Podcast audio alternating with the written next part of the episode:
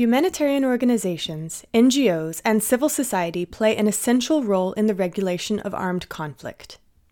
These actors, and the advocacy networks they establish, catalog and assess existing and emerging challenges in armed conflict, and develop policies for states to effectively deal with them.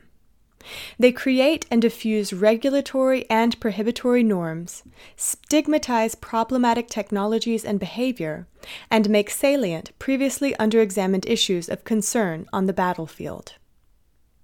In the pursuit of these legal and normative goals, actors will often draw upon shock, the outrage generated in response to the more problematic aspects of a weapon or practice of war. This post explores this resource, and specifically the challenge of properly harnessing shock in the context of emerging and evolving military technologies. Military regulation and the necessity of shock. Regulating emerging military technology is a complicated process. The controls created must be technically sound and comprehensible, morally and legally robust, enforceable, and at least somewhat future proof. Preceding this, however, is the urgency challenge, the critical task of clarifying precisely why policymakers should expend the time and resources necessary to pursue new regulation. The urgency challenge also extends to the public. Within the laws of war, the public conscience is an important barometer for appropriate conduct and an exploitable resource for regulatory efforts. To attract and maintain the support of policymakers and the public, proponents of regulation will often draw upon particular episodes of controversy. This may involve weapon malfunction or misuse, battlefield misbehavior, or alternatively, normal action that exposes the inherently problematic status of the technology or practice in question.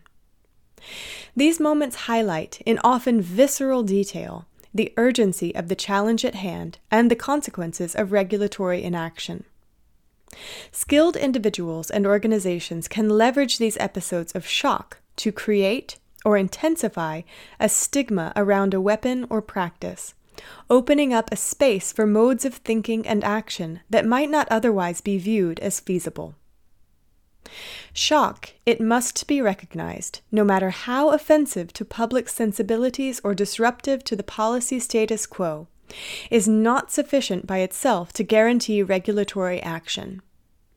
At most, it creates a window of opportunity into which new ideas can emerge, or existing ideas can find new purchase. Navigating shock is an interpretive exercise. Different organizations will use different messaging for different purposes. The effectiveness of shock will also, at times, be contingent on a different audience. Anti personnel or AP landmines were no more nor less harmful to civilians in the 1990s. What had changed was the normative landscape. Strengthening norms around human security and the protection of the individual had created a more shockable public and policy community, conducive to persuasion from a well organized campaign. The prohibition against AP landmines, argues Price, quote, confirms the oft argued thesis that the perception of a crisis or a shock is a crucial factor in precipitating ideational or normative change. Unquote. Shock and timing. The importance of shock speaks to the difficulty of preemptive regulation. At this stage, the full effects of the technology or practice under review are unlikely to be fully known.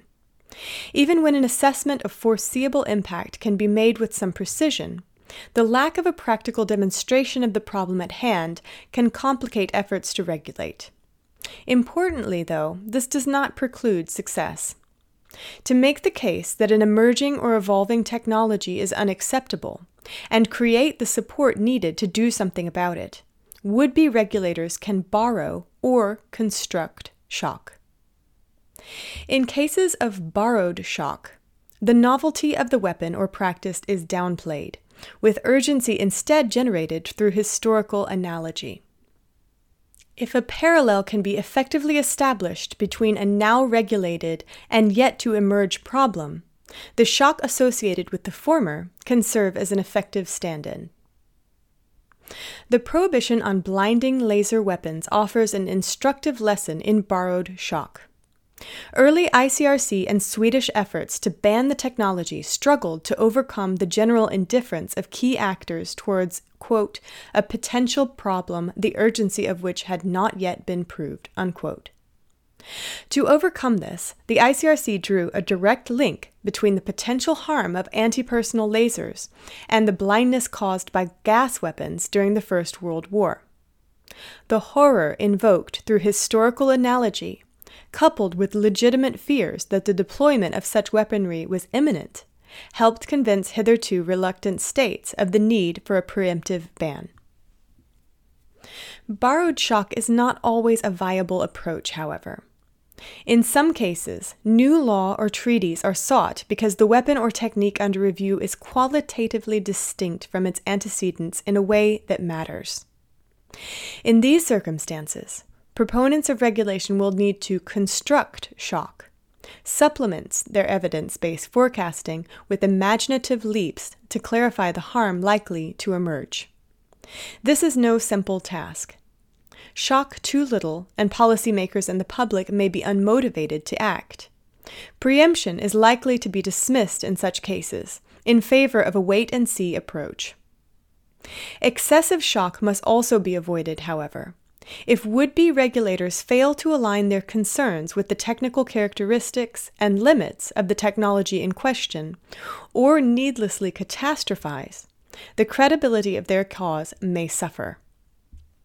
Avoiding this entirely can be difficult in today's media environment, given as it is to sensationalization. The cyber realm provides a stark warning in this regard. Too often, sober appraisals of risks are jettisoned in favor of histrionics. References to cyber triggered global warfare, Cyber 9 11, or Cyber Pearl Harbor for the traditionalists. Such warnings, intended to catalyze action through shock, often achieve the opposite, inducing a general complacency towards concerns undeniably derided as fanciful. Like cyber, the campaign to regulate autonomous weapons has had its own problems with excess. Advocacy against this technology is extensive, comprising a transnational network of scientists, ethicists, NGOs, and states. In working towards their goal of a complete ban, Shock has played an important role. Mary Wareham, coordinator of the campaign to stop killer robots, makes this clear when explaining the decision to include the term killer robots in the title of the influential 2012 Losing Humanity report. Quote, We put killer robots in the title of our report to be provocative and get attention. It's shameless campaigning and advocacy, but we're trying to be really focused on what the real life problems are, and killer robots seem to be a good way to begin the dialogue. Unquote. For some, this pursuit of shock has come at the expense of technical accuracy. Chris Jenks argues that the campaign to prohibit lethal autonomous weapon systems has exaggerated both the novelty and danger of this technology, generating a moral panic in the process. Even those of us who disagree with this critique should reflect upon it, and particularly on the ease with which the construction of shock can drift into gratuity. If nothing else, we can surely agree that the invocation of bipedal terminators takes us no closer to, and possibly further away from, an internationally recognized legal prohibition on this technology. Regulating war is never easy. Regulating it preemptively is more difficult still. In order to secure effective controls over a likely problematic innovation, Humanitarian organizations must not only inform, but also discomfort. Shock can be drawn upon in service of these efforts to clarify the urgency of proposed action. Shock can also, however, be overdrawn, particularly when individuals and groups become unmoored from reality and confuse the yet to be with the never to be problems of emerging military technology. The best way to mitigate against poorly or excessively constructed shock is technical literacy. Humanitarian campaigners must educate themselves on what emerging technologies are likely and unlikely to do in battle and when. Industry experts, defense and civilians, and other qualified practitioners can help with this forecasting, and their experience should be more readily sought. Humanitarian and industry partnerships of this type can also help address some of the problems that afflict the latter group in relation to shock. Too many within the defense industry, influenced by their own fetishization of science fiction, exaggerate the anticipated benefits, military and moral, of technological innovation. Dialogue between these industry optimists and those more attuned to the potential downsides of emerging technology can help restrain the worst excesses of techno hype. In the quest to regulate war, shock is an invaluable resource. When properly harnessed, it is a call to action, a signal that the status quo is intolerable and reform essential. Its potential, however, may be easily squandered particularly in the context of emerging military technology. Campaigns to regulate preemptively must find the right balance, clarifying the urgency of a yet to emerge problem without drifting into the fantastical. Technical literacy is an important check against such drift. We must also not forget that shock, no matter how alarming, does not by itself translate into regulation. Humanitarian organizations are engaged in a political contest and must demonstrate not only that the technological challenge is profound, but also that their proposed remedy is morally and legally appropriate and practically achievable.